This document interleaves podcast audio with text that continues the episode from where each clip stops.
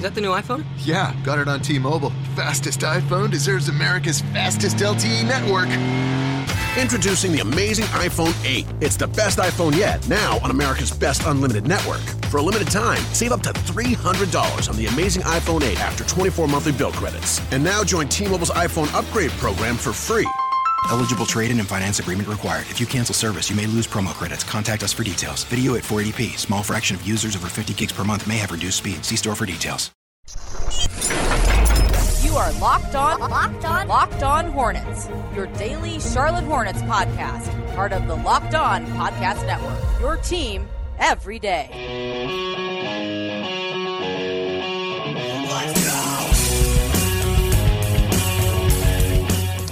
Welcome in. This is Locked On Hornets here on the Locked On Podcast Network. Locked On Hornets live, in fact, here on youtube.com forward slash Locked On Hornets. So glad you took the time out of your evening to join us to talk some Hornets basketball. We are coming to you from the Gittimer.com studios in BEA, beautiful uptown Charlotte. I'm Doug Branson. David is on vacation, but filling in is, uh, you know her as Calamity James on Twitter and on the showdown here on the show, Claire James. Hello, hello, hello. Welcome. It's LeJean Brames. Thank you. Yeah, that's what I said. oh, God. And holding down the left block, he covers the Hornets for ESPN Charlotte, but his heart is in Dallas. You know what? I- Justin Thomas. I, couldn't have been a better introduction. You know, this is going to be a great year, guys. I'm I'm excited. Are you, how, how are you feeling? Bob? I I haven't asked you really. How, how are you feeling after Clifford kind of singled you out a little bit? Are you okay? It was Uh, rough. You know, I, I did have to grieve a little bit. Um, people were, you know, letting me know their feelings on And, uh, Twitter. You, you, you, it had nothing to do with Clifford. It had the, the people on Twitter were, were letting they you were, have it. They were very aggressive. Um, I feel You're like brave to wear that, to continue to wear the hat, I think. It is, and you know, I've got lectured um, from some of my higher ups um, not to wear it, and understand they don't want you to wear fan gear at sporting events. That, that's very understandable, but I don't think they understand how cold it is in that arena. Yeah, yeah, it's brave to be a fan of a team that's won multiple championships, Five, that has baby, an owner five. that is so brave. That's of right, you. Doug. Keep going. All right, we've got a great. brave. We're not going to talk about this anymore. We've got a great show ahead. Plenty to talk about on the Hornets front. Uh, someone on Twitter joked that uh, on the on the Locked On Hornets uh, morning hits that we do, that I sound like disappointed dad. Yeah, that sounds about right. That- Yeah. I mean, listen, it's not it's not totally inaccurate. I don't have that. Uh, I- well, first of all, David is a dad, so I don't have that sort of counterbalancing force from him uh, in the mornings. Uh, but we're going to talk about some of the things that are going on with the Hornets right now. Obviously, a lack of defense, an issue, and people are. The chatter is starting as we turn over the calendar. People always want to start talking trades when we hit Jan 1, and, and this year is no exception. We'll do that. We'll do the showdown. We've got some phase or stays. That's a fan favorite. Make sure you're on Twitter at Locked On Hornets letting us know, or I'm going to pop over into this chat room right now. You can chat with us on YouTube live here. Uh, ask us a question. Maybe I'm sure you've got. so We've already we already have some on Twitter uh, trade suggestions. So we'll get to all those as well. Before we dive into our step back three, got to mention this bit of Hornets news that came down the wire today. A report from Yahoo Sports and Adrian Wojnarowski. The Hornets are waiving Aaron Harrison before the Friday deadline that would have guaranteed his contract amounting to $874,000. That's a lot of money. Harrison was undrafted back. Well, that's a lot of money to us. Yeah, it is. Harrison I know. was I was going to say, yeah, it is a lot of money. Harrison was undrafted back in 2015. This season with the Hornets, uh, he spent most of his time with the D League affiliate Greensboro Swarm. The Hornets now have an open roster spot. Their roster sits at 14. No word on what the Hornets plan to do with that spot at this time. Let's go to the panel here for thoughts on this. Justin, the Hornets waiving Aaron Harrison. You know, in sports, everybody likes to say potential, potential, potential. He has great size. He's athletic. He could do this. He could do that. Right. Long story short, Mr. Harrison just wasn't that good of a basketball player. Well, hold on now. I mean, he's, uh, you know, I, I think he's he's probably a fine basketball player, but you know, I, I think situations sometimes dictate.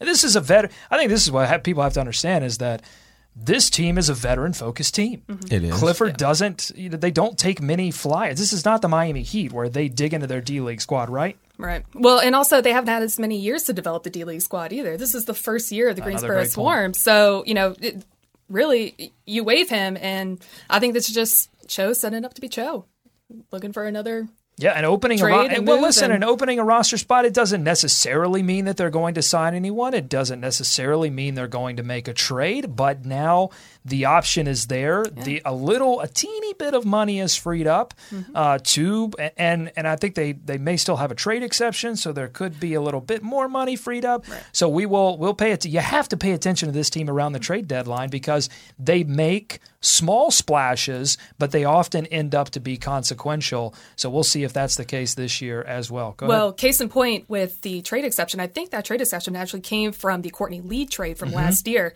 So, you know, 875, something like that, whatever it was. well, you know, yeah, that's not a whole lot. But when you add in that trade exception, you know, could be something. I think they well yeah it's either Courtney Lee or the Troy Daniels deal Oh, when they sent Troy Troy Daniels. Daniels to Memphis I believe they got uh, I believe it's 1.5 somewhere around there so they've got some you know now they've got a little bit of maneuvering room as they as they will certainly be I don't necessarily know that they will be buyers but they certainly will be in the conversation. Okay, time now to do what we always do to begin the show. We're going to step back.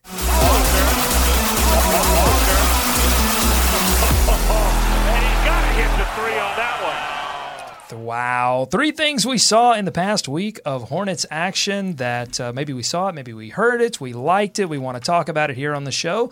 Claire, we will start with you. What you got? Yeah, absolutely. So this is one that Kemba, you know, didn't quite make the shot, started to celebrate a little bit Yeah. early. Well, so, Not yeah. great. Twitter had their moment, everything like that. But Bouncing, bouncing. Here, here's here, here's the here's the shot though. The, the reaction afterwards. Dink, dink. Oh, oh, hit the shimmy, hit the shimmy. What did you think What? about It this? didn't go so close, so close. I know. Oh, no. exactly. Well, to me, this is basically the season in a nutshell, Uh-huh. right? I mean, we started off six and one. We started off playing really well, high energy, high intensity. Um, we lost to some good teams. You know, the first time we played Cavaliers, we played them pretty good, even though we lost them. Spurs, I'll get to Mm-hmm. that in the showdown. But honestly, we were playing pretty well. And then all of a sudden, I think we just either lost focus, lost aggression, something like that. And when you're not aggressive, you miss opportunities. And that was a missed opportunity. Justin, a few people on Twitter, Facebook, especially on the atthehive.com Facebook, were a little upset at Kemba Walker for celebrating too early, doing his best Nick Young impression, swaggy peeing it up. Mm-hmm. What do you think about that? I liked it.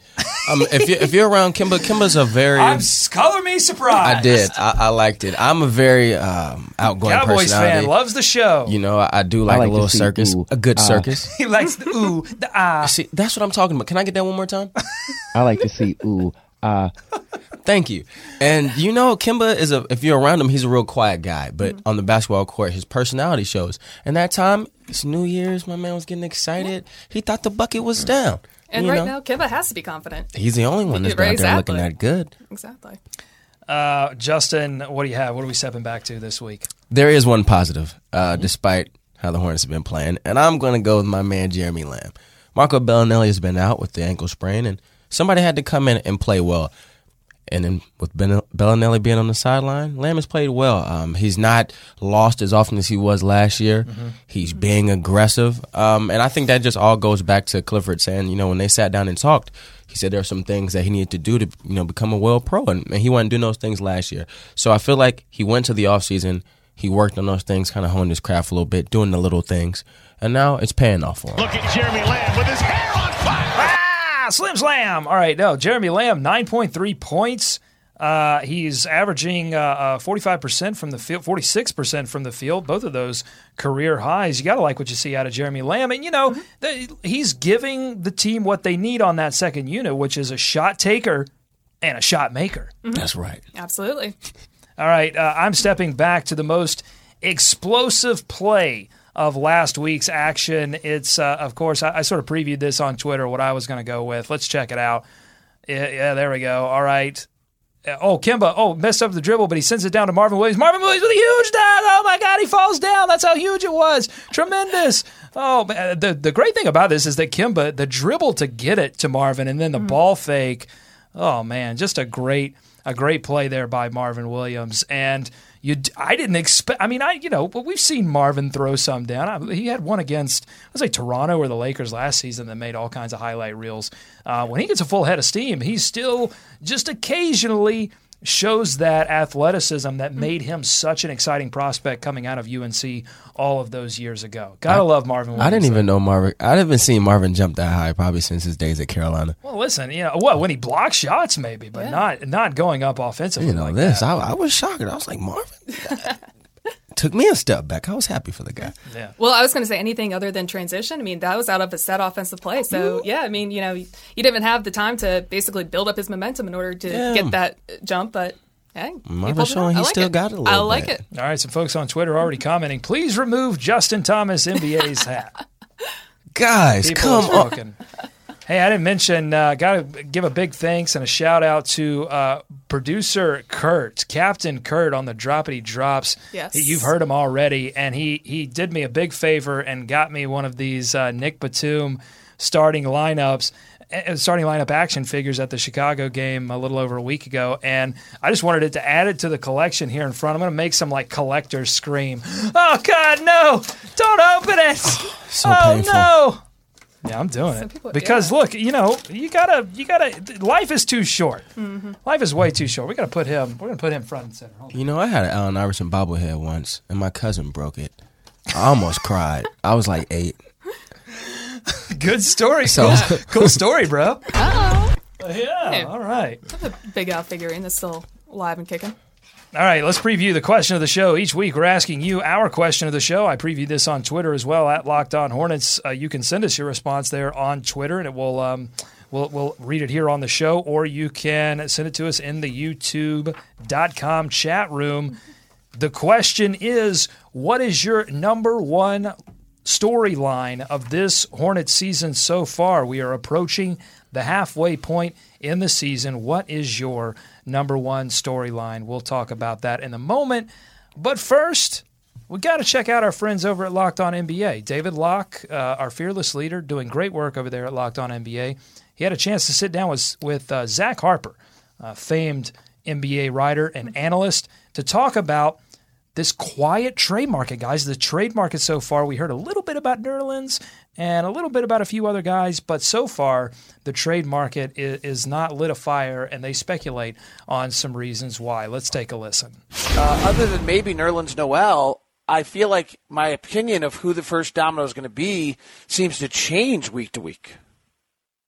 it seemed like by now we would have Rudy Gay traded, right? Like a month into the season, Rudy Gay should have been traded, or Nerlens Noel should have been traded, or Tom Thibodeau should have pulled all- you know his remaining hair out and, and at least made a, a move for a bench player. But yeah, it does seem to be really kind of a mild trade season, and I just wonder was that is that simply a factor of still increased, you know, a significant jump, and maybe not as significant as we thought, but a significant jump in the salary cap heading into next summer, which I do think kind of depresses some of this stuff.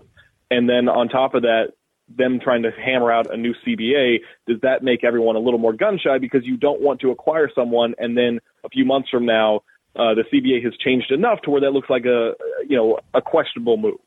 So why the cap? Why is the cap jump muting deals instead of allowing people the freedom to make deals? because I think it makes everyone else think. I think it makes a lot of GMs think, oh well, I'll have the move, I'll have the money or the cap room to do something this summer. I don't have to give up assets. I really thought like that was a reason maybe trades weren't as crazy as we thought last trade deadline because I think a lot of teams looked at it and said, why am I going to give up a, a you know a, a draft pick, a young prospect, whatever, if I can just go out and sign this guy this summer? And, and maybe that's maybe that's me misreading the situation, but I really do think that these salary cap jumps are are kind of depressing trades because you have a lot of teams just thinking, you know, I don't need to give anything up. All right, again, that's David Locke from Locked On NBA. You can subscribe to that. That was just one piece of a really, really good podcast. Uh, head over to iTunes right now, search Locked On NBA, and listen to uh, David Locke. He's got some. He's lined up some just really amazing uh, NBA interviews. You want to check that out because it's going to keep you knowledgeable on the uh, rest of the league.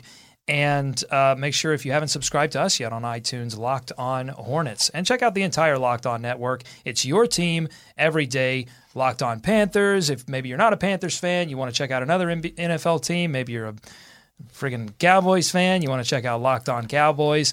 Uh, definitely do that. And and Zach Harper there with some interesting thoughts, speculation on why the trade market is a little quiet, including, you know, the Hornets haven't really uh, gotten in there and, and shaken things up. So do you buy that? That a lot of this is, again, salary cap. It's going to go up again next season, and teams. Uh, every team thinks they can make the big move in the offseason, so everybody wants to hold back and and just figure out where things are. I think teams are just I feel like they're being safe. Um, cautious. Usually, a lot of people, you know, like you always feel like I'm one piece away, and or if I make this move. But you know, now with the salary cap, I think guys are where they were eager before. They're like, let's hold off a bit. We're gonna try to ride with this roster we have, and hopefully we can make some moves. Yeah, Claire. Yeah, um, I can see that. I think also the NBA has been pretty busy lately. They just came up with a new CBA agreement, and so I think that a lot of their owners owners' focuses were on creating that new CBA in order to prevent a lockout and what have you. So I think now, you know, not that you can't focus on two things at once, especially with NBA owners, but at the same time, like that new CBA was a pretty big deal, and again, in addition to the new uh, salary cap, in addition to the salary cap going up next year, I yes, I do agree with that. I think that there are a few other extenuating factors as well. Not to mention how many players moved around the league this past offseason. I think that that's also a huge one as well. They're still trying to figure out who fits where, especially with their new team. As Hornets fans, we're kind of used to this because we always have a bunch of new players on the, our team each year. Yeah, so you don't have But- teams. you don't have teams that um, you don't have teams that have to dump salary necessarily. So there's that. I mean, there- there's not the the onus. There's not that uh, lubrication. uh, for lack of a better term, in the trade market uh, to get things going. And another thing too, though, I think is that you've got Cleveland in the East and you've got the Golden State Warriors in the West that seem to be inevitable that it's going to be another rematch or I mean, and even in the west they've you know you've got san antonio in the east you've got the raptors but after that it's a pretty steep drop off so i wonder if just some of these teams are going i don't know if it's worth it this season to to mix the lineup get committed to a certain guy whether it be paul millsap or rudy gay or some of these other trade pieces. Uh, you know for the and you take the hornets for example and we'll, we'll get into this uh, deeper here in a second but I don't know if it's it's beneficial for them to make a significant jump because what is that what does that ultimately accomplish if if there's no you know you take a Paul Millsap and a one year rental like what does that really ultimately accomplish long term if if you know that really there's a there's a dominance in both conferences that you're not going to be able to really overcome? I, I completely agree because I think that you know again, just going back to Rich Cho, he he's not afraid to take those one year loaners. You know, we got uh you know Mo Williams, we got that him for one year. Uh, Mm-hmm. Yep. Roy Hibbert, we signed for one year, Nick and that was during the Batum, offseason. Nick Batum was in Yep. an expiring deal sure. Absolutely. Uh, well, and also. Courtney Lee, Sure but knows. uh, but also Courtney Lee as well. So you know he's not afraid to just kind of throw it out there, but he's not every single owner. He's not every single GM or out there. So you know I think that there's a lot of GMs that tend to kind of play it safe, and uh, Nick or I'm sorry, Rich Cho is just not one of them. Well, let us know what you think. Twitter at Locked On Hornets. Uh, chat with us in the YouTube.com chat room. Uh, let's talk about the Hornets situation, though, right now. Calling this Hornets DEF CON because I can feel the panic meters starting to go off amongst Hornets fans uh, on social media, on local radio. So let's talk about that panic meter at this point in the season. We're nearing the halfway point. We've seen two sides to this team. We've seen uh, uh, you know an incredible start by the Hornets. They've played much better offense than we thought they would play, and they've played. Um, but on the other side, they've played far uh, less effectively on defense, despite the defensive rating numbers. They've just been so up and down. Um, I know after that loss, 118 to 111 to the Chicago Bulls, where they gave up another fourth quarter lead, uh, fans are starting to mull all kinds of trade ideas, rotation changes. Let's just start with this question. Justin, where is your panic meter with this Charlotte Hornets organization right now, and, and just in terms of this season? I, I sat back and, and thought of this, went back and forth. I'm settling on a six. Okay, six I- out of 10. yeah, so I that's still over halfway. Why? Why? It's not the All Star break. I feel like if this was post All Star break, I'd probably have it as an eight. Okay. But before there's there's time for improvement. Excuse me, there's room for improvement. You know, there's a lot of basketball left, um, and it's like how they're losing. It's fixable. You know, they're in a lot of these ball games, but when it matters, they just t- tend to come up short. And I feel like you can kind of coach guys through that, and and it's still I wouldn't say early in the season, but you've played some basketball now. So I feel like now, knowing that the Hornets have these shortcomings, I feel like you can kind of coach these guys to the All Star break. Like, hey, we could be here if we could show up these things. Yeah, it's certainly they they've had moments where it looked like things were going to be okay. So you you can see light at the end of the tunnel. I think when you compare it to a situation like what the New York Knicks are going through, they've lost five straight games.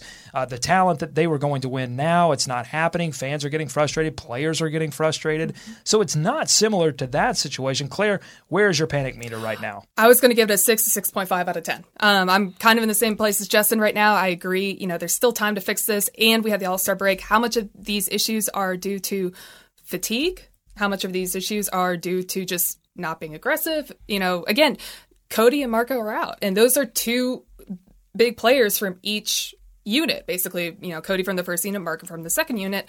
Um, right now, we're going through a bit of a three, and I know we're going to get into this later, but we're you know three point shooting stretch that we're not great, but if you're shooting a three pointer, you're going to go through slumps. And again, all those are fixable, all those are temporary. I'm not too worried, but I do think that at the very least, Kemba needs to get help. And whether that's another backup point guard or just someone on the first unit to step it up a little bit more, I think that the first thing that needs to be fixed is get Kemba help. Uh, have you have you listened to my latest diatribe about about the backup point guard situation? If you haven't listened to it, uh, go check. it. I think it was yeah Monday's episode. I kind of went in on this. I just don't think they need a backup point guard. I I, I, know, and I disagree. Why, why, why, why, do you feel like that's such? Because again, I feel like they aren't looking to, they haven't been looking to Ramon Sessions to fill that Jeremy Lin role all season. Right. Marco Belinelli is getting healthy. I don't think they're going to do that. They need uh, someone that can just organize the offense, focus on distributing the basketball. Because you know when Nick Batum's not in there, when they have MKG on that second unit for defense, mm-hmm. uh, the the distribution uh, when there's Roy Hibbert in there instead of of Spencer Hawes, they need that distribution. They need that ball movement, and Ramon Sessions has done that very well this season. Mm-hmm. I don't, I just don't know if re- replacing him is is what they need. Well, also, I was interested to see. I'm sorry to cut you off, but I was interested to see Clifford play Kemba and Ramon at the same time on the court. So, I mean, right now he's starting to experiment with the lineups a little bit that, you know, maybe it's not necessarily backup point guard or whatever, but right now, Ramon Sessions, he's been playing kind of all over the court too. So, I. I think it remains to be seen. I I would like to get another backup point guard in there just in case Kemba goes down. And then also Kemba can't keep up this clip for the rest of the season. That's the other thing. Right now, I mean, he's playing basically all out, and eventually you've got to give him some reprieve. All right, we got a couple tweets here I want to read, and then Justin, I'll get your thoughts on this. Got again, trade talk is is all the rage, especially on fansided.com where where they're just trading everybody. It doesn't matter whether you're Steph Curry or Seth Curry, they're trading you to somebody. It's getting ridiculous yeah. as it always does. But we got a tweet here from at Dalton Snow. Uh, after we tweeted the news uh, that Paul Millsap appears from reports to be content in Atlanta. I tweeted that he could learn to love Charlotte. You can. It's like it's like Beauty and the Beast. We're we're you could learn to love us, Paul. Just give us a chance, Paul. Uh, no, Dalton Snow wants to know realistically what could we offer for a Paul Millsap, and I'll expand this further to you guys. What could we offer to a Paul Millsap? I know a lot of people get upset about any suggestion of Rudy Gay or DeMarcus Cousins or any Sacramento King, but uh, any of these big splashes that they could make, what is it realistic that the Hornets could offer that would attract teams? I think you're gonna have to put together at least three guys. You, you even you think they have the guy? I, I, think it's picks, right? I mean, they they would have to really uh, sort of put together a, a Brooklyn to Boston type package, right, where they're giving multiple picks. Which Cho has done in the past as well. You know, I think it was two years ago when we got Jeremy Lamb. Uh, in a basically a three-way deal. I think it was during the off season, mm-hmm. but it was between Oklahoma City, us, and Memphis. And that was that, that when was that when Luke Ridnour uh, like yeah, uh, packed and unpacked a suitcase about fifteen times. I think he was on every single NBA team. Delta like, wouldn't even Delta wouldn't even take his phone calls anymore. Sir, you've yeah. changed your flight too many times. Yeah, exactly. But you know, I think he was on every single NBA team during that off season. But yes, I mean so Charlotte's yes, done that been before. Fluid, yeah, he's been fluid with the picks, but I mm-hmm. hasn't it been like sort of low. I mean, they're, they're, it's this is not. Listen, we'll be honest. The Hornets uh, not prolific at drafting lately, no. so you know it, it, be the the picks themselves become uh, I think uh, it probably not to the organization. I'm sure the organization still, uh, you know, feels that these the picks are, are great assets, but to outside observers, the picks would be uh, less valuable to the Hornets than they were would be to uh, some teams that are perceived as good drafting teams. Mm-hmm. But I still think you have to be careful whenever you start discussing that. But you know, I just look across this roster. Uh, we talked about Jeremy Lamb and Spencer mm-hmm. Hawes as being possible trade assets because uh, their contracts were a little lower, and so you could you know maneuver them in ways that you couldn't with some of these other players that signed bigger deals because of the new money in the league. Mm-hmm. But now I just I don't know. I, I think um, I mean Jeremy Lamb probably has of the of the players that that I believe the Hornets would part with. I think Jeremy Lamb probably has the most trade Sway. value, mm-hmm. even more than Frank Kaminsky because of his struggles this yes. season. Yeah. Uh, a lot of talk from fans about trading MKG. What do we think about that? It depends on what you're trying to get for him. Um, you're insane. I do. I any. I think there's only one person that's, that you're not moving. He's finally healthy, and yeah. you feel like he's he's movable. I do. Not saying that you act, you actively shop him, but yes, he can be moved. The only untouchable is Kemba. Everybody else can get moved. I agree that the only untouchable, absolute untouchable is Kemba, but I think that MKG is really close to being untouchable uh, because I think that right now, I, I agree with Doug. I mean, you know, he's finally healthy.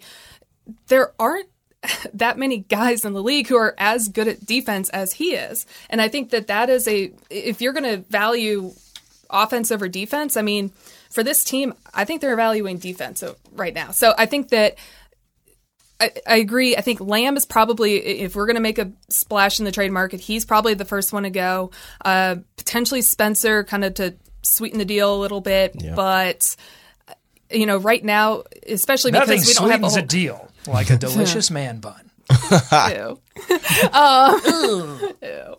But, uh, but yeah, no, I think that right now, I don't, I don't think MKG is going to go anywhere. Sorry, guys. No, I don't think it's going anywhere. But uh, well, and I think what what fans the, the the ones that are suggesting this, I think what they're seeing is they were they they were expecting MKG to be able to hit what that bite just talked about, hit three pointers, and he's not doing that. So now the Hornets are forced offensively, at least in the first unit, to play uh, two in, three out, which is not you know what Clifford really wants to play, which is four out, one in. Mm-hmm. So there's a little bit of awkwardness there. And then I think there's a perception, and I don't think it's totally fair, but I think there is a little bit of a perception that his defense has has fallen off. Uh, I, I don't necessarily think that. I think that uh, you know, certainly the Hornets have run into several star players that he's had to be on night after night yeah. because you can't put Nick Batum on them, Mm-mm. and uh, you know that's all. It's always going to be tough. But when the rest of the defense behind him is not playing well either, it's just it's all with this defense, especially. I think it's all. Um, it's all dominoes. And once the dominoes start to fall, once the intensity is not there with almost every single player, and I'm sure Clifford would argue every single player, then, you know, yes, MKG is going to look bad. But you heard Clifford uh, after the Bulls game say, you know, uh, Kemba Walker played well offensively. Uh, emphasis on offensively. And so it's it's everyone that's accountable on this defense on these defensive lapses right now, not just necessarily MKG. Um, his rebounding has been big to this team. So I I think that I don't think they're going to trade MKG. I would put I would put Nick. I would put both Nick Batum and Marvin Williams in the untouchable category. Mm-hmm. Hear me out, because I don't think you make those deals in the offseason and then turn around and move them unless you want to have a reputation as a team that pulls the old bait and switch because right. Marvin took less money. Nick Batum uh, probably it was near max, but it wasn't max. I'm sure if he had explored free agency further, there would have been, and I'm speculating here, one of our favorite things to do on the show, by the way, but I'm sure there would have been other opportunities for him. And, and if you if you pull the rug out now, just, it goes against everything I feel like we brag on this organization for, or at least have bragged on them for the past few years in terms of their uh, style and building a team. I just don't, and on top of that, not sure what the value is, and I'm not sure what what player you could acquire. No, this is what happens when when you hit rough stretches. Everybody can be traded. We're, Guys we're that you moments like, away from you people like. saying that the Hornets are Eastern Conference Finals contenders. It- That's it where we're teeter Yes, we're teeter tottering at this point on Twitter. Uh, oh, we'll get to the storylines in a second. We got some other tweets on uh, this Hornets DEF CON thing. This is the best. Civ Rock on Twitter saying, "I wonder if uh, Treveon Graham and Christian Wood would show more effort, maybe motivate the starters to play better and more consistently with added competition." Thanks for the tweet, tweet Civ Rock. Really appreciate it, but. No, like you They've can't. No, you can't do that. You can't. No, listen. Um, you know this team needs uh, all the firepower it can get. It needs uh, all of the veteran experience it can get at this point. Especially, you know, you don't want to. That's quicksand material, right? Mm-hmm. You don't want to try to dig yourself out like that. Right, exactly. And I think that, you know, I would go back even to a few years ago of Noah Vonleh. Uh, he was this incredibly athletic center. It, we needed guys like him, but he got hurt during the preseason as a rookie and never was able to fully catch up. And Clifford didn't put him out there because he wasn't comfortable with his experience level. And so uh, you're you're, you're not going to see Treveon Graham and, and Wood playing much unless something catastrophic happens where three of our starting centers or forwards are injured. And It'd take you're a just- And again, lot yeah. you- for the- them. so here's the here's the thing, Civ Rock. Like you you may get you you see this all the time. Guys uh, get injured, backup point Mm-hmm. guards come in and give the team a boost. This happens all the time. But first of all, it it doesn't last very long. It, it becomes riskier and riskier as time moves on, and the damage that you would do just the chemistry of the team by making a maneuver like that, unless someone was injured, would be uh, more devastating than it would be worth to get that short term bump. You know, they, they're taking the long term approach on this, and and you know, this is a thing that I think ultimately, because I don't know if there's a ton of trade options that make sense for the Hornets at this point that are realistic. I think this is a situation that they're going to have to pull out of themselves. And again, we've seen them play good defense this season. It is possible. Last note on this, though, even uh, our friend Chris Kroger from WFNZ uh, getting in on the trade talk. It's uh, tweeted after that Bulls loss. Every day that goes by, Hornets marching closer to a trade being a priority, not a luxury if they want to make a playoff run. People people keep saying I'm crazy for saying that they may not make the playoffs if they continue to play this way, but I really feel that way. Oh, Yeah. th- uh, it could. I, I don't even say anymore after that. That that is that's very true. They they when it matters, I don't understand what happens. Um, Nick Batum and, and his mental lapses on defense, and I I mean like everybody staring at the rim, but nobody grabs a rebound. Yep. I, I can't remember the last time that happened, to be honest with you. I mean, it's it's lit- there are small things that But that there can are be thi- there are things that are uh, again that go against the fundamentals of this team that you know are talked about every practice over and over and over and they're not being regarded. So that's that's one of the really weird issues with the team right now. Uh, but it's interesting it's interesting to keep an eye on. All right time for our question of the show. Always question with the Q. Questions help us learn things new. Question marks are very cool, especially when you're in school. Always question when you try. You'll find who, what, where, when, why. Question marks are very fun. Let's break them down now one by one. Question of the show What's your number one storyline for the Hornets this first half of the season? Let us know what you think, what your number one storyline is on Twitter. Our first tweet comes from Daniel, who says, It's inconsistency. He probably might have stole one of your answers. I apologize if you did. But that has been Daniel's number one storyline. Thank you so much, Daniel, for the tweet. You can also chat with us live here on YouTube if you are watching along. Oh, and they are coming in. Let me see if I can, while you guys give yours, I'll, I'll check this chat room out. Justin, we'll start with you. What's been your number one storyline for this season? I was gonna go with inconsistency. I, th- I thought that was good, but mm, I'm not gonna do that. I'm gonna go with another word. I'm gonna piggyback off Clifford. Toughness. Um, last year, you know, there were times we were playing in, uh, early into the season, and you thought, okay, this team could really be good, and they they lot they let some close games slip away. And then as the season progressed, they got a little tougher, and they learned how to win. They learned how to close. They know they learned how to not let leads go. They knew how to finish teams, and now that's not the same. Is they're in games, you think they have it, but then there's somebody that just goes through the lane untouched for a layup, or there's a la- there's a lazy closeout and the guy hits a three. It's almost like you know when it matters, they they tend to, to crumble a little bit. Like they're just not there. Like I know I can put some faith into Kemba when it matters. I feel like he can hit a big shot. But as five guys on the floor right now, when it matters, I don't collectively think they're tough. Um, and that's that's hard to say because a lot of guys put a lot of effort and a lot of heart. Mm-hmm. But you know, as much as we say these things, when you watch it, you're just you're scratching your head as how, How? Yeah. why. Yeah. Right, Claire, your number one storyline for this first half of the season. Yeah, absolutely. And I think that in- inconsistency is definitely an issue. And I will actually take that kind of a step further in that right now, it kind of seems that between the first unit and the second unit, it is the tale of two different teams. They are two completely different teams right now, where the first unit right now being carried by Kemba offensively, uh, but on defensive and rebounding end, you know, they've, they've been pretty good. Maybe not defensive lately, but recently. Uh, but the second unit currently gelling and producing offensively, but they have so many defensive lapses. You kind of wonder, you know, where. Yeah, they can score. That's great. But if I have to put some of these guys in at crunch time, how is that going to work out? And right now, I, I've said it on Twitter before, but if Mark Belinelli comes back and he's shooting the way that he is, and he's providing that, uh, excuse me, that offensive opportunities, then I will take a few defensive laps his, here and there. But as an entire second unit, they can't be doing that. All right, let's go to uh, let's go to the chat room. We've got some action going on here now.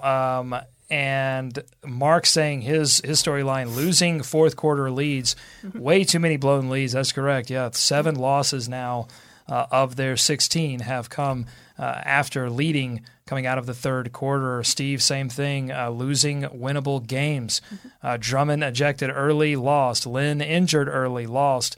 No Wade and Rondo, lost. It kills me. Steve is on it. Steve's on it. He's uh, he also said in the chat room, self-proclaimed biggest Hornets fan from Australia here. Yeah, shout out to the Aussies.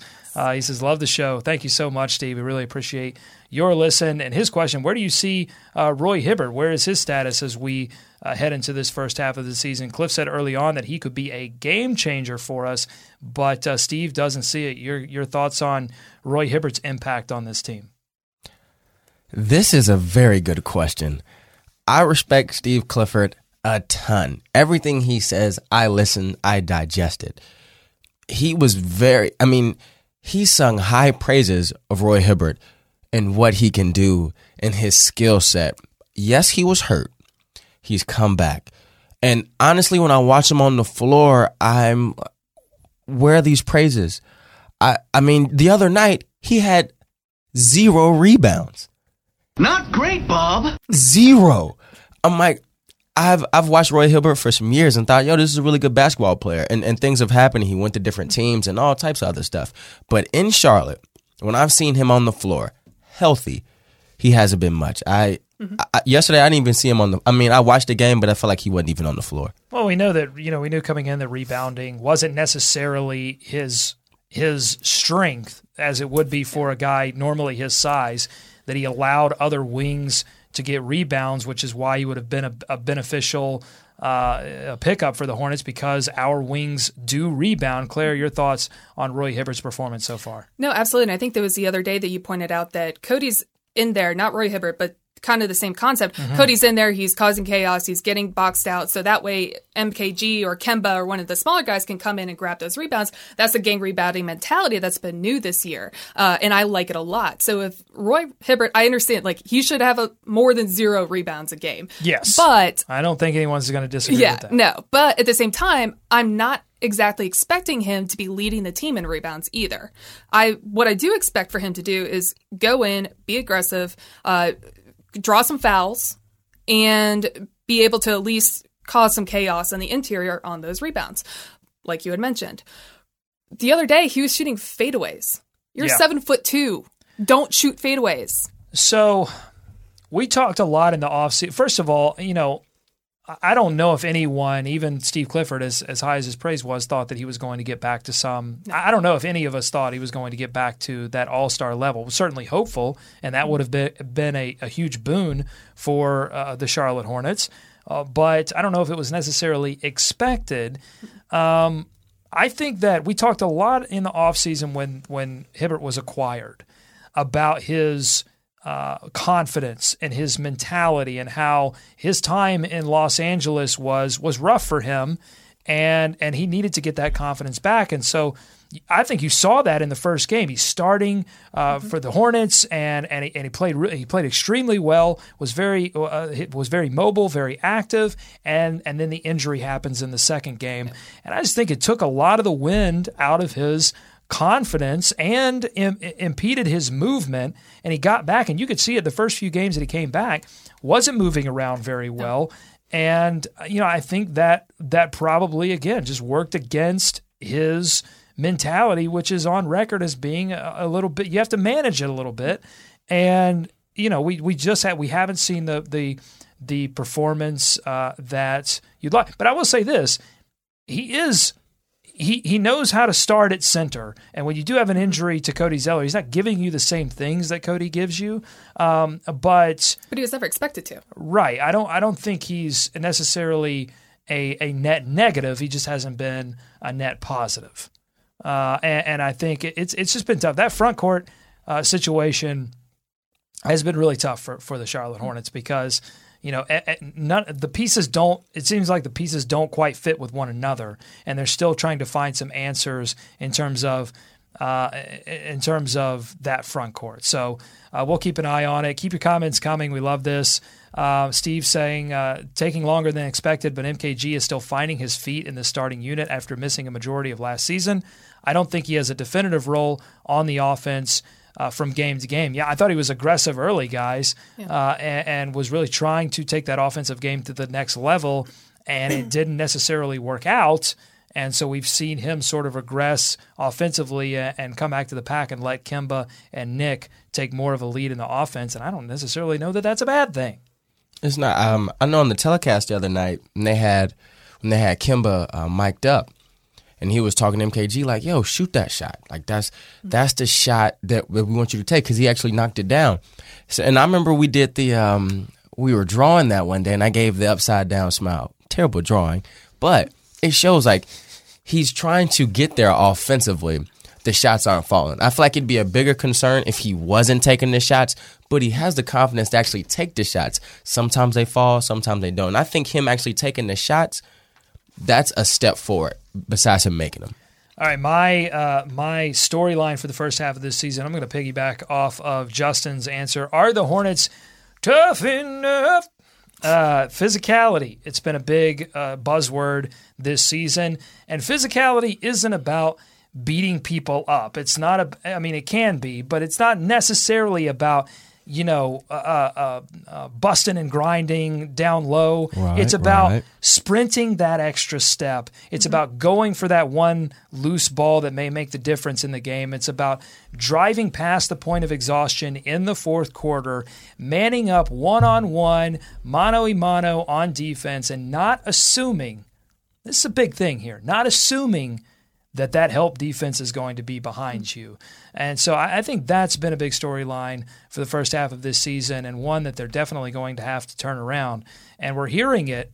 Uh, and for whatever reason, we're hearing it over and over again, but the message uh, is not translating. You can still let us know what your biggest storylines of the first half of this season are, and we'll try to get to them at the end of the show, or uh, we will talk about them throughout the rest of the week.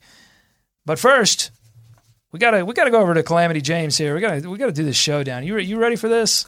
It's it's it's your time to shine. I was to say, am I ready? Or are y'all ready? Show, I I am not ready, but uh, you're gonna make me ready. I'm not ready either. We are going to go on with it. Alrighty. So this week we've got a bit of a rough week coming up here. So first off, we have OKC Thunder coming in town tomorrow. Right now, it's basically Russell Westbrook versus the world. Uh, he's been phenomenal this year. He's had one of the best all around years that I've seen recently from anyone, and he's averaging a triple double with 31, 10, and 10. But the Thunder as a team are an interesting work in progress right now because after losing Kevin Durant during the offseason to Golden State, obviously we all know about that, they also lost Victor Oladipo to injury recently as well, which does hurt them because here's the thing with Victor Oladipo. He was brought in to basically spread out the floor so Kanter and Adams can go inside and basically do their thing, along with Russell Westbrook to have an option to kick back out to if he needs to. Right now, he's hurt, he's out. Still, seventh in the West, 21 and 14. But what's interesting is that out of those 14 lost games, seven have been by at least 10 points, including a 114 to 80 loss in Memphis, where Russell Westbrook was actually ejected in the third quarter. So, as you can see, that the Thunder basically go as Russell Westbrook goes right now. Uh, there's really no doubting that. So, MKG, another tough mission here, but hopefully he'll be able to bring them in. Next, we have the Spurs coming up. I'm kind of skipping over Detroit right now, but Spurs are interesting because That's okay. The Eastern Conference is skipping over Detroit. As well. God, exactly. Uh, but right now, I'm going to go with the pick and roll versus help defense for both teams. Both teams like to run a pick and roll offense, especially a spread pick and roll offense, and have it help defense. However, uh, Spurs in the past have been very good against defending that pick and roll offense, but they don't have Duncan, they don't have DL anymore. Tony Parker's 34 years old, so you know they've been set back a little bit. But any team that's coached by Gregg Popovich and has uh, Kawhi Leonard and uh, LaMarcus Aldridge in the inside is going to uh, be a good defensive team. So the Hornets do have to watch out for that on their pick and roll offense. However, I will say that for us at least, we need, uh, well, unfortunately, we don't have Cody and Nick anymore as far as that pick and roll offense goes, but we do need our help defense to be able to rotate over and do their thing. So we will keep an eye on that. And next, Hornets versus weak side defense. Right now, I think that on uh, at least the Cavaliers took a lot of advantage of the weak side defense. Kevin Love had a great game because we weren't rotating over to the weak side like we should have, and he hit a bunch of threes. Props to them.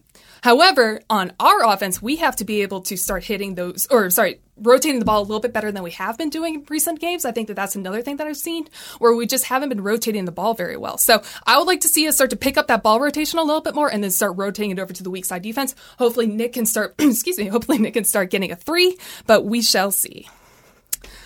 Finally, me versus New Year's resolution. So I kind of agree with Stephanie Ready and Del Curry. I don't really like New Year's resolutions. I think that any time of the year you can start to eat healthier or save more money. Not that I do either of those things, but but you can still do it. Um, I don't like to put a whole lot of pressure on myself with like putting in all my resolutions in all at once. But you know, we shall see. Hopefully this year, just be y'all be good people. I'll be a good person. I'll try to. I have We a shall see. I have a new beers resolution. I want to try Yeah. try just try more beers. Hey, that's a Bye. great You like one. that one? Kurt I likes like that it. one. I new like beer, it. New beers Mhm. re- resolution. Yeah, well, there's a lot to try in Charlotte. Oh, so that's right. Charlotte is a. If you don't know, if you're not from here, Charlotte Mm-hmm. is a burgeoning uh, market for craft breweries. Mm-hmm. So uh, yeah, it's a good Everywhere place. you look, there's a new brewery. Yes. Got to go to Twitter here. We asked, uh, where's your panic meter right now on the Charlotte Hornets season as we approach the halfway point? Uh, one of our friends on Twitter, Mullins Mafia, love this guy, uh, uh, wrote for At the Hive for a little bit and uh, is an avid listener. And he says, level, quote, this might not be a top four seed team, but they are pretty good. However, how do they get better in the future? That is, that's that's a weird level for your meter to be, but I, I totally get it uh, because I think I, I think they can still be a top four team. Uh, I don't think it's out of the. I mean, they're they're sitting at four now. Uh, Atlanta is surging though. Milwaukee is surging. They're going to have some critical matchups, uh, but they've got to be able to beat better teams. Uh, and uh, they they've still got now they're they're dealing with some health issues. Marco Belinelli though listed questionable for this game coming up on Wednesday night against Oklahoma City. So maybe, and I know that they don't necessarily need offense, guys. Offense hasn't been the issue, but Marco Belinelli was such a critical player late in games that maybe just getting him back will elicit some memories of better times. exactly. Can I uh, see if you guys have noticed this? Okay. So the Clifford has always talked about the offense not being a problem, and they've been scoring points. Right. Did any of you think that they could actually score points like this and have Marvin and Frank struggling, this yeah, this struggling from the mightily? Well, they've been doing it, as I've said on the show, they've been doing it from mid range. Uh, they've been Mm-hmm. getting Nick and Kemba more involved with mid range offense. That's what worries me, though, a little bit, Claire, is that, you know, I, I don't know how sustainable that is, just like in Chicago, where, you know, after their three pointers went away, they went to the mid range offense and it went away from them. I just wonder, like, okay, if they're losing games, scoring 111 points, what happens when uh, the ball movement's a little stagnant, the mid range shots aren't going in, and they score 99? No, I completely agree. And so, you know, right now, and that's another reason why, just to go back to one of my earlier points, I think that we need to give Kemba help because right now, what he's doing isn't sustainable, in my opinion. I think that he's having an all star year. I think is fantastic, but he has to be able to get some rest down, at least some stretch of the season. So I will say that I know. I know. But I will well, say that. no, that's fine. No, you're not the only one. I Yeah. just David, oh, uh, longtime listener, Mm-hmm. Uh, love this guy, David. I had a chance to meet him, and, I, and he just had a kid, so I have to be easy. Congrats, David. Congrats. Yeah, uh, but he said. Uh, I don't want to listen to your backup point guard talk again. I think he's talking to Eh. me. He's not talking to Claire. He's Oh. talking to me. Sessions was clearly the worst move of the offseason. Listen, David, just because you're a father now. Uh, no, no. Thanks, I don't David. think thanks, Sessions David, for, has thanks, been David, that for the bad, comment. though. I don't think Sessions has Well, been that listen. bad either. well, but I, I will admit the the effective field goal percentage is way down from last season, and I bragged on his last season performance and stepping in for John Wall. So I'm ready to I'm ready to take this heat. Uh, his his his shooting percentages are down. His you know his his point production is down. Um, I just think he's taking such a significantly different role in Charlotte, and and I honestly, I I think it's admirable that he was able to come in after having a more significant role off the bench in Washington, where he was expected to do a lot more with the Wizards, and and come back to Charlotte and, and fit the way he's fit. No, he's not been a dynamic offensive player, and he's not been able to lift. And, and I think if if there was a little bit more lift from Frank Kaminsky, if they could count on uh, the backup center position more for offense, and, and you know, it, it shines more now than ever because of Marco Belinelli's absence. But I think if if those three things were the case, if they had more impact from those positions, nobody would say be saying anything about Sessions other than you know he's he's done well distributing the basketball. But anyway, I'm not going to convince David. Hey, David's done with my. I'm saying he's, he's done with it. so done. So done. Thanks for the comments, guys. Um, all right, I want to dig into this Oklahoma City game uh, real quickly, a little deeper before we get out of here, and then we've got a quick game of phase and stays, phase or stays. Hornets are back in Charlotte to take on the Oklahoma City Thunder on Wednesday night.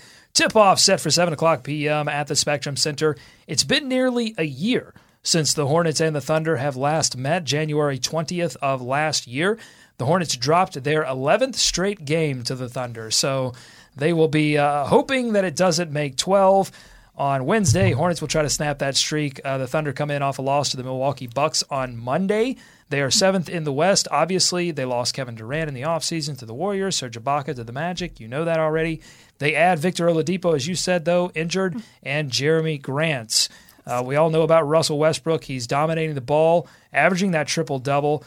But other than you know, get out the Westbrook voodoo dolls and, and try to work some magic to slow him down. Uh, what does this team need to do uh, to find a way to beat a team that has a, a, an all star level player on it?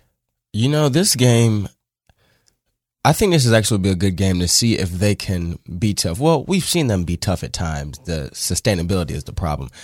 Oklahoma City, they're not that good, but one thing they are, they're scrappy.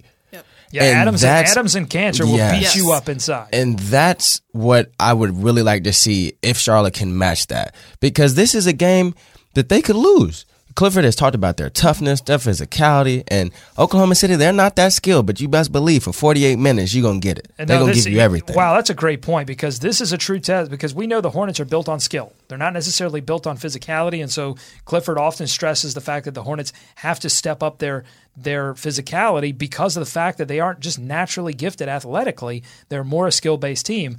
Uh, Oklahoma City, the opposite. I mean, they've just they're not skill based. They've just got a lot of uh, players trying to prove themselves, especially off that bench. Well, Oklahoma City is actually one of those teams that actually does draft really well, in my opinion. I think that they have made some interesting trades. Everyone's going to talk about the James Harden trade. Perfectly. Per- personally, I was a fan of that. I thought that it was kind of addition by subtraction for both parties. I digress. Anyways, um, like I said earlier, uh, right now, Oklahoma City basically goes the way that Russell Westbrook goes. If Russell Westbrook is having a good game, the rest of the team is going to have a good game. If he's not, they're not. And like I said earlier, a lot of their games have been by surprisingly steep losses. Or, or, I'm sorry, a lot of their losses have been by surprisingly steep, margins. margins, I'm yeah. sorry, but so it, it, part of that is also, like I said, due to the play of Russell Westbrook. So if we can try and shut that down, that'd be great. But obviously, MKG is coming off of two really physical games uh, guarding LeBron James and then guarding Jimmy Butler. So it's gonna it's gonna be a tough task for him. Hopefully, we can use our interior guys to lock down Adams and Kanter because I think that that's also going to be a big thing. Yeah, blocking but, out's going to be key because Mhm. boards boards have really been a barometer for this team. They're currently the sixth leading rebound team in the NBA at 45.2 rebounds per game, and Oklahoma City a perfect 8 and 0 when they uh, out rebound the other team by double digits. So the Hornets have to be uh, on the glass all four quarters. And and you talk about Russell Westbrook and how he waxes and wanes sometimes offensively. That happened in their last game, and Milwaukee was able to stick with it. They were down uh, 15 uh, points at one point, and they were able to stick with it. That's what the Hornets have to do. If Russell Westbrook starts to get hot, you cannot get flustered. You cannot let up, and you cannot let uh, his offensive performance affect your offensive performance. Have to stay consistent throughout this game and, and give maximum effort. Otherwise, uh, this one's going to be another L, a third straight one for the Hornets. Yeah, I was going to say. I mean, uh, and one of the things to kind of consider right now is that even though Oladipo is out, they still do have some pretty good shooters, and because Russell Westbrook does draw so much defensive uh, attention, if you leave those shooters out there, they can really hurt you. They still have some good shooters, but I mean, if you get even mediocre shooters in the NBA, wide open threes, chances are they're probably going to make them. Except for Frank and except Marvin. for Oh, we're calm- not we're not going to talk about that. Calm down. we're going to talk about that. But you know, another thing to think of is if if Russell Westbrook does get hot, if he does start to kind of turn the Jets on, in my opinion, I would actually kind of let the help defense go a little bit. Do you double? lock down, lock down on all those outlet That's passes? That's been an issue. and Like just, they don't double. They didn't double Jimmy. Mhm. Uh, they considered doubling Serge Ibaka when he had 20 points in the 1st Mm-hmm. half, but they were going to wait till the second half to see if they continued to go to Serge. They did not in Orlando. I'm telling you what, if if Russell Westbrook's got 20 in the first, they're they're going to keep going to him. So I think you have to. If if, if Russell g- gets going, I think you have to consider. Uh, uh, and make those uh, make those uh, Roberson and, and other players beat you. Don't let Russell Westbrook beat you. Well, in my opinion, I think Andre Roberson is kind of OKC's version of MKG right now. Is Yeah. that like he's on the team for defense, Yeah. and he's Make not a massive scoring threat. So yeah, no, I completely That's what I, they they should have in if if they had made Mirotic make Mirotic shoot again. I said it on Exactly. Twitter. Like you got to force the ball out of out of Jimmy Butler's hands, and um, you know I, I think at some point the panic meter has to hit for uh, the Hornets. And, and they have to start go. You know, uh, we've talked about it on the show. Have teams figured this team out defensively and say, look, if we got a great off, uh, isolation player and we can get him going in the first half, it could mean big things against this defense that's not going to double very quickly. Um, so it'll be interesting to watch. Uh, this is going to be a fun game on Wednesday night. You want a And- fun fact? Give it to me. I love fun facts. I love fun facts. They're way better than not fun facts. Guess what? Russell uh, Westbrook's a Cowboys fan. Keep going. All right, uh, moving on. Uh, real quick game as we get out of here. Uh, phase and stays. Uh, r- really quick comments here on these. Uh, first one: the three-point shooting struggles before the game against the Bulls. Uh, in their last ten games, only 26% from beyond the arc, and uh, only 26 attempts per game. That's down three from their pace last season. Again, only over the last 10 games, but still, three-point shooting has been a struggle overall. Phase or stays? I'm going stays. I- I stays really the good. do. And we heard in the offseason that shooting could be a struggle. It started off well, has waned. You say stays. What do you say? Phaser stays on three point shooting. um, if we can up that ball rotation to the weak side, like I talked about earlier. Yeah. Oh wow. Uh, then I would say dipping on the phase. showdown. I Oh, love yeah. it. You're you're already a pro. This Uh, is why. This is why I like being. I'm going to say stays unless they make a move for Yeah. for some shooting help. Smart I, I man. think I think they've I think that definitely stays. All right, number two, um, Roy Hibbert staying in the rotation or is he phased out eventually? This is a little take on uh, phaser stays. Is he going to stay in the rotation this entire season, or will he be phased out eventually? I definitely think he's going to get phased out. Bye bye. Um, he has to use Cody's absence as an opportunity. If he doesn't, I agree, he's going to be phased out. It's tough because I mean these these are the times when playoff decisions start to get made. When you start to think about what this rotation is going to look like if this team is able to move on uh, in into April and May. So yeah, I think I, I agree with you. I think it's it's right now it's st- he'll he'll stay in the rotation, um, but this is definitely gut check time uh, for. Uh, Roy Hibbert because Spencer Hawes, we know he's not going to give up. I mean, you know, Ro- Spencer Hawes is not going to sit down and, and and let this opportunity pass him by. He's going to be aggressive. Um, finally, a phaser stays. superstars annihilating the Hornets. Phaser stays. Stays. Oh, uh, stays, it's- all it started right. with Deron Williams, and once Deron got started, then it just went to LeBron and then Melo, and then it just Yeah, it, it doesn't getting see it hasn't hand. ended yet. Phaser stays. Superstars annihilating the Charlotte Hornets in isolation and otherwise. Um, I, I think stays unless we talked about it earlier. You know, you got to double and get fo- a way to force Gotta the ball try out something of the different. Yeah, Yeah, yeah, something, Force yeah. the ball out of you know the the superstars' hands. I mean, there's Wait, a reason when why we hear the same messages Mm-hmm. uh, game after game from Steve Clifford and it's not translating, at some point I think, yeah, I think you maybe something something you have to at least give something a try now as opposed to waiting waiting too long. No, the defense is wrong. I love it. One last droppity drop from Captain Kurt, the the MVP of this show, absolutely. And I just want to say thank you, Claire, for stepping in. Thank you. uh, for David here it. on Locked On Thank Hornets you. Live. Yeah. Really appreciate you helping us out, and Absolutely. I love the showdown every week here. You can follow her on Twitter at calamity underscore James. Don't follow this guy; he's a Cowboys fan. Hey, you can follow us at Locked On Hornets. Thanks for listening to this live edition of Locked On Hornets. Follow us on Twitter, subscribe to us on iTunes, stay up to date on everything involving your Charlotte Hornets every single day. We want to hear from you. Email us your Hornets thoughts, your questions, your comments. Maybe we didn't get to one that you tweeted us or uh, YouTubed us here live. Send it to buzzbuzz at hivetalklive.com via email. For uh, David, have a fun vacation, you son of a. And for Justin and Claire and Captain Kurt and our new social media coordinator, Zach. Shout out to Zach getting those tweety tweets out. Thanks so much for listening. We'll see you. We'll see you next week, and, and I'll see you tomorrow.